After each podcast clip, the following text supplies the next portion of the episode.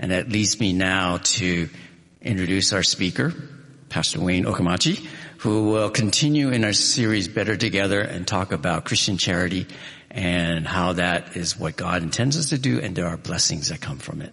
So why don't we give Pastor Wayne a warm CLC welcome.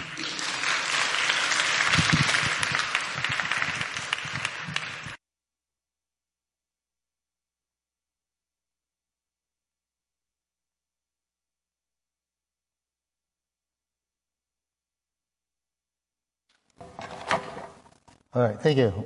All right, welcome. I'm glad to see all of you, or at least part of your face. If I've known you for a long time and I don't recognize you, please forgive me. It could be because of my faulty memory. It's a little hit and miss right now. It could be because you're wearing a mask, or it could be that you look a little different now. so, anyway, I'm happy to be here. I, I did uh, serve this church for 17 years, from 1983 to 2000. It was a tremendous honor and privilege. My wife Tina is here as well. And um, I still remember when we moved to this sanctuary, uh, 1994. I think it was September 1994. And um, I understand now, everybody knows this, right? That you're moving? Okay, everybody, that's, that's not a secret, is it? Okay. So when we were driving over here uh, this morning, I was talking with my wife Tina and saying, wow, this is probably the last time we're going to be here at Grand Avenue SDA. And it's been a good, wonderful long run 28 years, almost 28 years. And uh, so thankful because I remember when we were praying about being able to relocate from our small facility in Berkeley and to move to a place that would be uh, able to accommodate the growing church. Anyway, so last time around here at Grand Avenue, uh, in the response to the call of God 22 years ago, our family left the Bay Area and this church that we had uh, loved so long and uh, we moved to the Pacific Northwest because God called us to plant a new church up there. And we did that. The church is called Lighthouse Christian Church. It's in Bellevue, Washington, near Seattle. And five and a half weeks ago, five and a half weeks ago on May 31st, I retired after 42 years of pastoral ministry. And I served uh, three churches during those 42 years Anaheim Free Methodist Church in Southern California, and then here at Christian Layman Church, 17 years, and then the last 22 years up at, at Lighthouse near Seattle. I recently heard a friend in our church in Seattle, and he said this. Actually, he was one of our leaders, and he said this Going to church online is just as good as being there in person. Now, what do you think about that? Do you agree or disagree? Going to church online is just as good as being there in person. Okay, let's take a little straw poll. How many of you would say uh, that's true? Going to church online is just as good as being there in person. How many of you would say, yes, I agree with that? Okay, how many of you would say, no, I, I kind of disagree? Okay? All right, now, what do you think would happen if we took that same poll with the people that are watching online? okay, we might have a very uh, different result. Now, I am so glad that this church, as well as our church in Seattle, are able once again to gather in person. And I am so glad that uh, your church, as well as my church in Seattle, are also continuing to stream worship online. And I think that's a great help and a great outreach for, for many people uh, that, for one reason or another, cannot attend in person. Uh, for example, uh, one of the things that happened during COVID was my sister, who lives in Florida, started, quote, attending our church online, which was pretty cool because I think it had been some years since she had been going to church, but now she's sort of part of our cyber church, and, and I just love that. So there's some wonderful things about being able to do church online. And those of you that are watching online, welcome. Glad you're here. Glad you're with us. Uh, but when it comes to church involvement, in many ways, I think we're more engaged when we're physically present. And uh, there was a time during COVID when our church in Seattle, we were, um, we were filming our, our worship service on Saturday morning at our church office and just a handful of people in the room. And, you know, during early COVID, we were so careful. Like, the worship team would come into the room and film their worship, and then they would leave before I entered the room to give the message. You know, we were being very cautious and careful. And then our tech people would edit it all together and then show it on Sunday mornings at 10 a.m. So, um, anyway, that was pretty good. But during those months, I got in the habit, you know, I would usually be at the church, at the service in person on Saturday with a handful of people in the room. and then I would watch it the next day. You know, even though I already knew what happened, I had already been there in person, but I would watch it the next day. And this is what I found. I loved being able to, you know, watch the service online. And, you know, didn't always love to watch my sermon, but anyway, this is what I found though, that it was, uh, it was really hard to focus. One, to me, one of the biggest differences between church in person and church in, online is the level of engagement. And I have to confess now, I can confess now that, uh, boy, there were times on Saturday morning we're scrambling to get ready f- to turn the TV on and the computer on to watch service online at 10 a.m. And I, and I have to confess, sometimes during the first song I would be going to get my coffee, and during the second song I would be making my oatmeal and eating my oatmeal during, this, during the sermon, sometimes my own sermon. Anyway, it, it, was all cool, and I'm glad for the opportunity to watch online. However, I did find this that it was harder to give my undivided attention to the Lord and to worshiping the Lord. It was harder to focus. There were a lot more distractions and all of that. So, so I feel like one of the big differences is the level of engagement. And I actually felt like in the early months of COVID, when most of our churches went online and that's all we had was online service, that engagement was, was not too bad at first, but it was kind of a unique experience, and we were all into it, and we're all trying to be flexible and, and you know, maintain church even though we can't be there physically in person together. But this is what I found. I think by the second year, the level of engagement had really gone down. So let me mention this. Why gather when it's more comfortable and more convenient to just watch online? And I, I, I thought of three things. One is the level of engagement, I think, is, is much more heightened when we're in person. The second thing, though, is the level of connection connection with God, but also connection with each other. You know, so often in the New Testament, we are exhorted to uh, behave in certain ways toward one another in the body of Christ. And those one another sayings are very common. You know, like we are to uh, accept one another, we're to love one another, we're to forgive one another as God in Christ has forgiven us.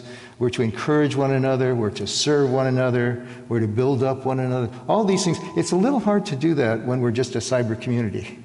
And so I feel like we, our, our level of connection and our opportunity to build community is much greater if we're in person. Best definition I ever heard of community. What does community mean? Uh, I like this. Community means to love and be loved, and to know and be known and to serve and be served, and to celebrate and be celebrated. Right? To know and be known, to be loved and be loved, and to serve and be served, and to celebrate and be celebrated. And it's, uh, I don't know, it's just more, much more engaging to do that if we can possibly be in person. So, no condemnation for people that are, that are you know, online. But I feel like you know, if it's possible, you know, if you don't have health issues and if you live in proximity uh, if you can, I, I, really encourage you to, to come in person. This is what I found in our church in Seattle. When we started uh, opening up more in person, uh, it was so fun. It was like, wow, engagement, energy, connection. It was pretty cool. So I think that uh, if you can come in person, I encourage you to do that. I think you'll find a much greater level of engagement and commu- connection and community, and also contribution. Contribution. If you think about it, God made us for two purposes: to uh, connect with Him and with others, and to contribute, right? Steward the earth, rule over the creation, uh, be the stewards of God's gift. Use your gifts in order to build up the body of Christ. Use your gifts to serve other people. And so I think in many ways, connection and contribution can be greatly enhanced if we're in person. All right, enough about that.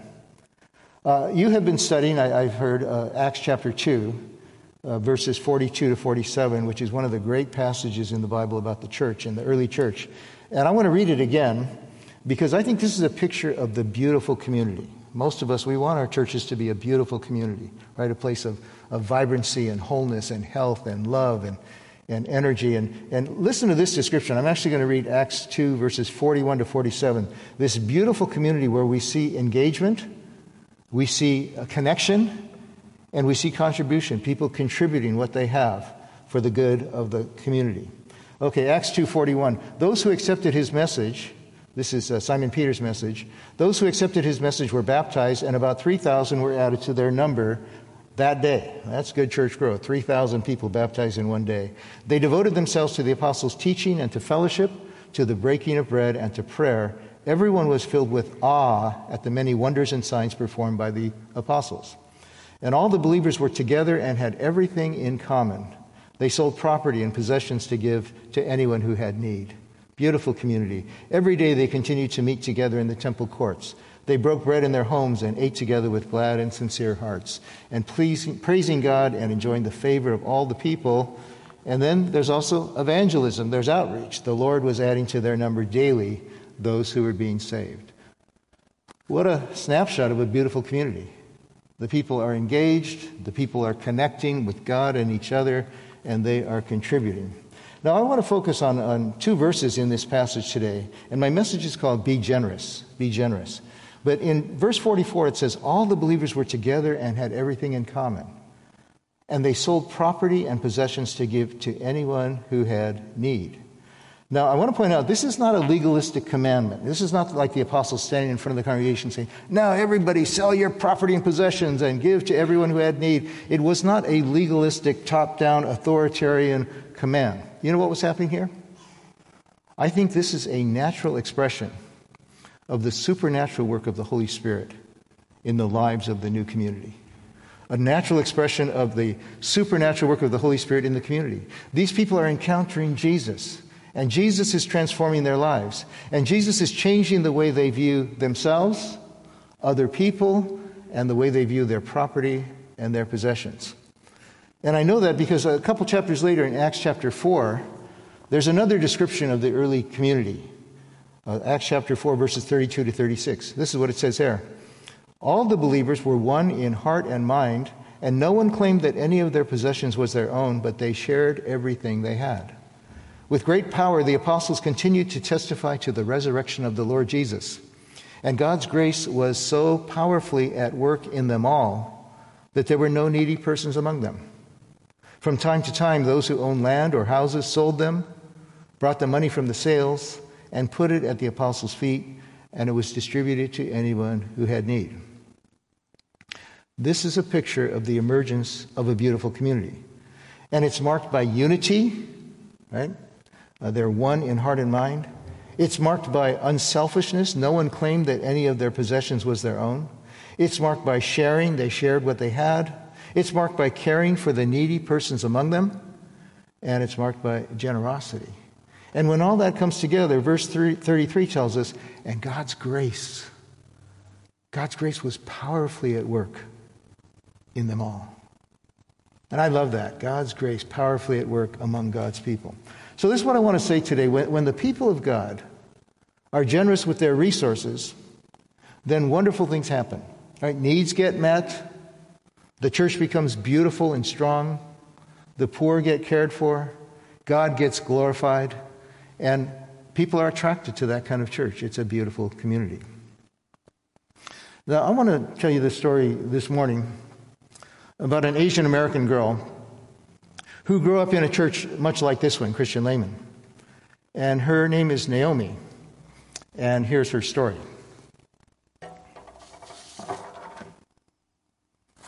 My story starts in 2007 when my roommate, who has long had a heart for uh, when my roommate, she was a college student, when my roommate, who had long had a heart for Africa, decided to lead a missions trip to Uganda.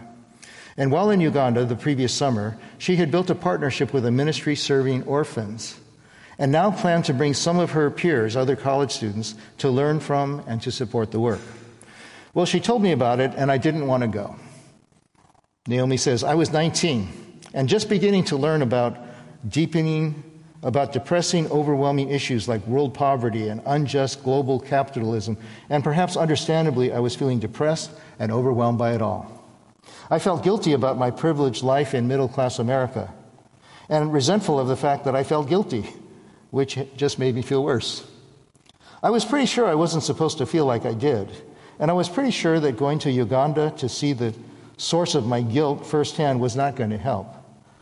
I can see now that I was way more concerned about keeping my comfortable world intact than I was about pursuing the heart of God. So months passed, and we started preparing for the trip as a team, and I continued to struggle with feel, feeling guilty about, quote, the poor in Africa, and resentful of the voices in my head that made me feel so judged. I was upset with God that He would let people around the world suffer so much, and upset with myself for doing nothing about it. The trip came at the end of what was for me an exhausting summer working with high school kids. And as I prepared to go, I found myself complaining about the inconvenience of going to Africa, the expenses of travel, and all the fun and relaxing things I could be doing instead. But a few days after we arrived, after some jet lag and a food adjustment period, something magical happened.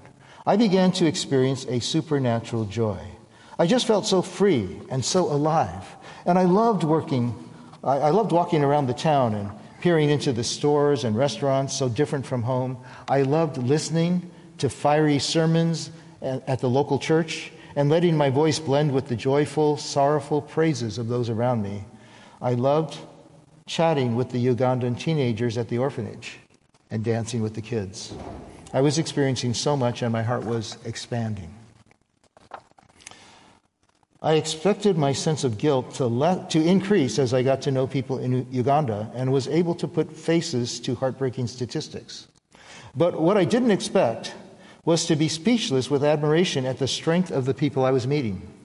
I didn't expect to find these people on whose behalf I had been so angry with God to have unshakable faith in a good God who loved them.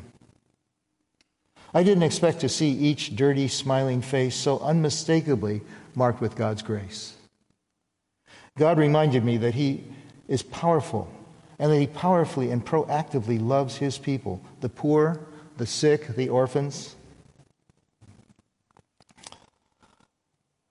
The people the world tends to trample over and forget. As I realized the depth of His passion and the magnitude of His power, my burden of guilt began to lift, and in its place I found hope and I found friendship. By far, my favorite part of our Uganda trip was getting to know individuals. I was pleasantly surprised by how much we could connect across cultures. Particularly, I got to know a girl named Irene. At the time, she was 19 and had been living and ministering at the orphanage for about a year. She was leading Sunday school for the kids, teaching Bible stories and songs, and helping them develop these beautiful relationships with God. Initially, I was struck by how similar we were. We were the same age. We both loved kids. We loved to teach. We were involved in ministry. We loved to sing and lead worship. We spent a lot of time singing and laughing together. But as my friendship with Irene developed, I realized that despite our similarities, our lives had been drastically different. I was a sophomore in college in the U.S trying to choose between numerous majors and career options, warm and well fed in a nice apartment close to my wonderful parents. Irene, I learned, had lost both of her parents to AIDS. She shared her story with me. She told me how she committed herself to Jesus when she was 12. She lost her father when she was 8, and she lost her mother when she was 10. At 12 years old, she committed her life to Jesus. But she also told Naomi how she was beaten at home in an effort to make her renounce her faith. But she refused to renounce her faith. And when I expressed my admiration for her strength, she looked into my eyes and she said, How could I pick anything above my glorious God? And she shared about losing her parents, and we cried together. She told me of days waiting outside the school gate because she was unable to pay school fees after her parents died.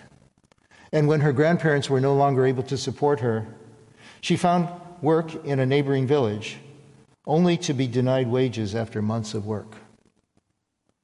After this, she decided to spend her time volunteering at the local orphanage. And that's where I met her, serving AIDS orphans, not unlike herself, with great faithfulness and love. And she dreamed of being a doctor, but had no way to pay for school. Over the course of the trip, I felt God prompting me to pay for Irene's university fees. This is a 19 year old college student. I felt God prompting me to pay for Irene's university fees. I recognized that the difference in our lives and prospects for the future were largely simply a result of where we happened to be born. The sense of entitlement I had melted away as I realized how little I'd done to deserve the opportunities I'd been born into. Earlier that year, I'd been paralyzed with stress about college tuition college funding and scholarship applications, but now I realized that I was rich in options. I had the opportunity to apply for scholarships, hold a part time job, and take out student loans in order to pursue the education that would open up the world for me.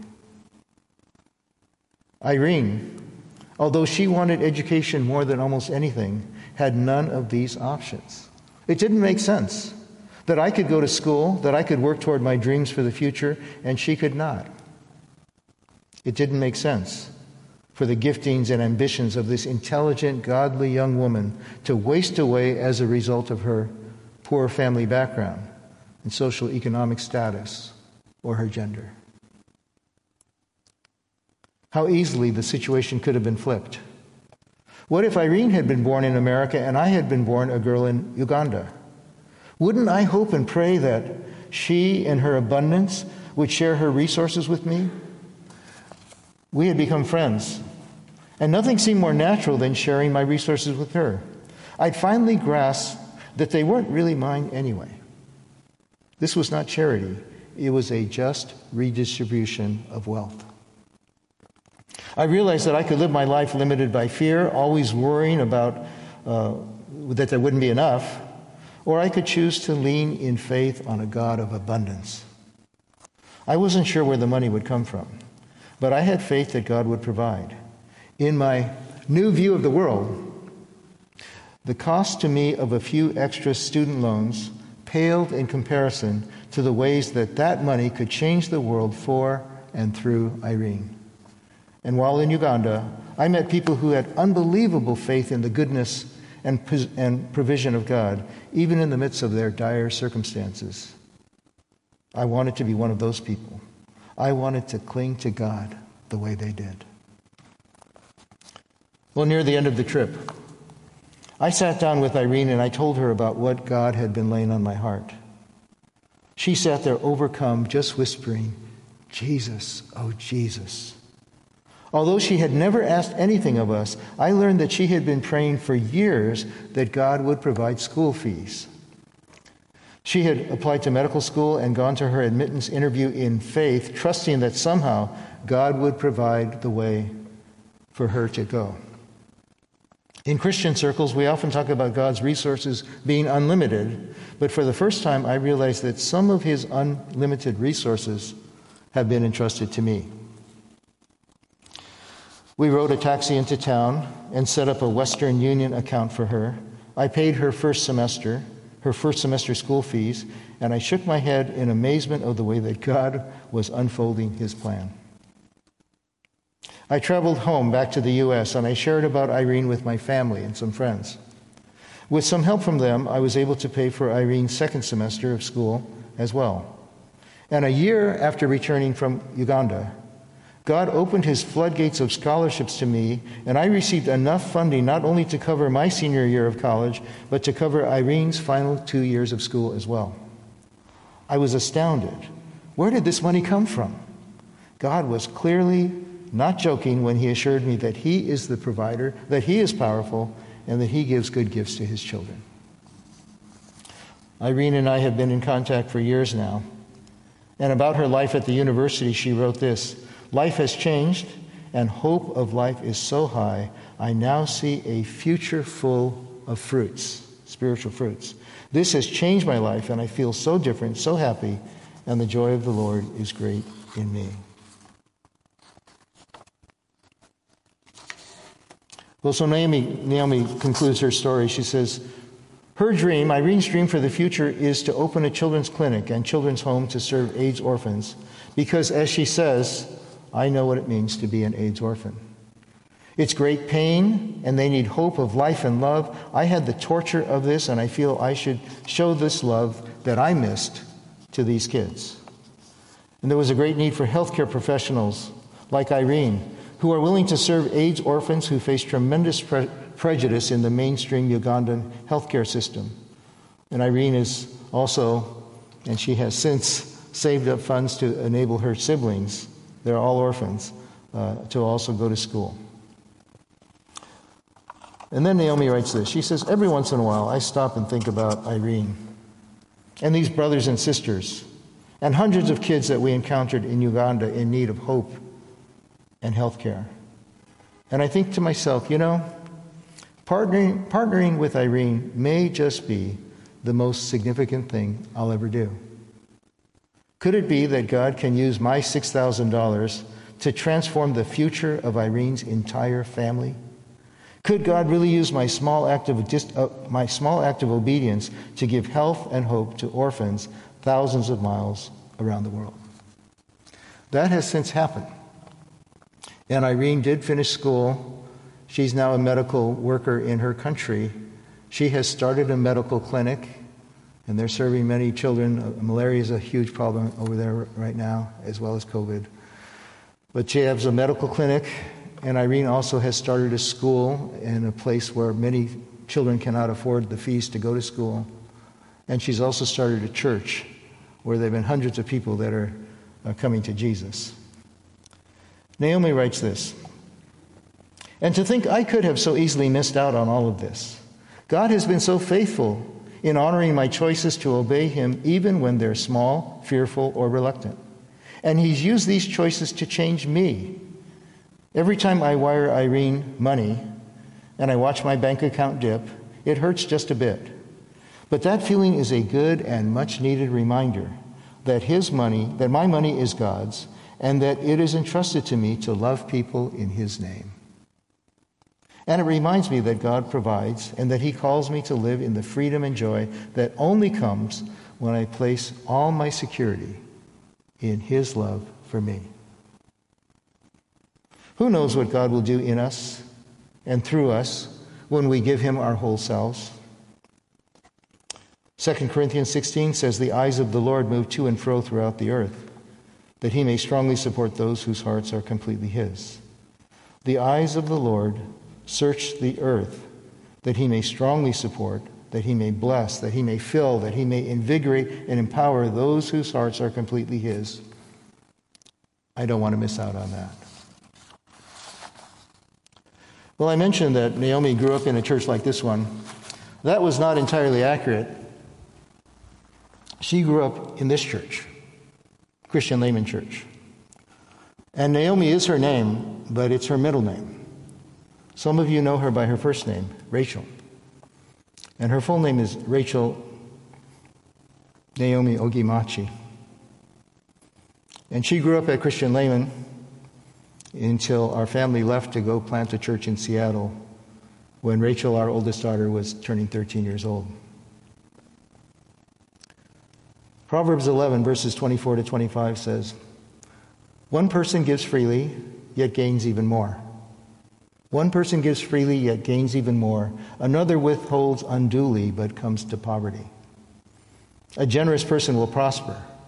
Whoever refreshes others will be refreshed A promise of God. I love Irene's story. We're in touch with her. Our daughter Rachel continues to support her and help with her website. And uh, her, ministry, her ministry in Uganda is called Daystar International Ministries. And you can read there not only Rachel's story, but Irene's story, as well as a lot of other stories on their blog, daystar-em.org, Daystar International Ministries.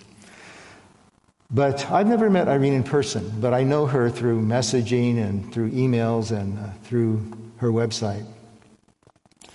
But to me, it reminds me that uh, you never know what God has planned. You, know, you never know what God can do with one person who is available to Him and who just cries out to Jesus. One person who d- dedicates their whole life and her whole future to the Lord. It reminds me that I think each of us has something grand to do. We're not all going to be famous or influential, but, but there's an influence God wants you to have in some life, some lives, to be a blessing to the church, to care for those in need, to further God's mission in the world. You know, the message today is just about be generous. Be generous. You will be blessed. And God will use your generosity in significant, even amazing ways. Who knows? God will use your generosity with your time, your talent, your treasures. God will use your life to love people and to love God and to serve the world. Let me give you this scripture. This is a scripture from 2 Corinthians chapter 9 verses 6 through 8. And these are beautiful words. Remember this, remember this, whoever sows sparingly will also reap sparingly. And whoever sows generously will also reap generously. Each of you, each of us, each of you should give what you have decided in your heart to give, not reluctantly or under compulsion, for God. God loves a cheerful giver. And God is able to bless you abundantly, so that in all things, at all times, having all that you need, you will abound in every good work. And when the people of God are generous with their resources, when we are generous with our resources, then needs get met, the poor get cared for, the church grows strong and beautiful and healthy and vibrant, and God gets glorified. May it be so. Let's pray together.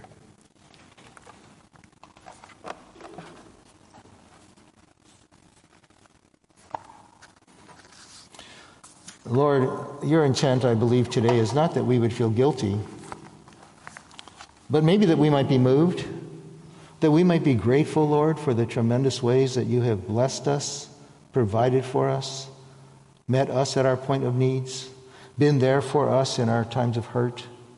And Lord, you know the needs on our hearts. You know the cares that we have. You know the worries that we carry. You know the fears that sometimes can grip our hearts. But I pray today, Lord, in Jesus' name, by the power of the resurrected Lord, by the power of the Holy Spirit, set us free, Lord. That we need not live in worry or fear, that we need not be gripped by our needs, but that we would be the people of faith, that we would live for you and trust that as we give ourselves to you, you give yourself to us that to those who give God everything, God gives himself. And thank you, Lord. May we be the people of freedom. May we be the people whose security lies in you. And may, we be the people whose heart break for the things that break your heart. May we be the people who are passionate about the things that you care about. And thank you, Lord. Thank you for the great privilege and the great opportunity to be generous for our blessing, for the blessing of the world, and for the glory of God. Thanks be to God. Thank you, Jesus. Amen.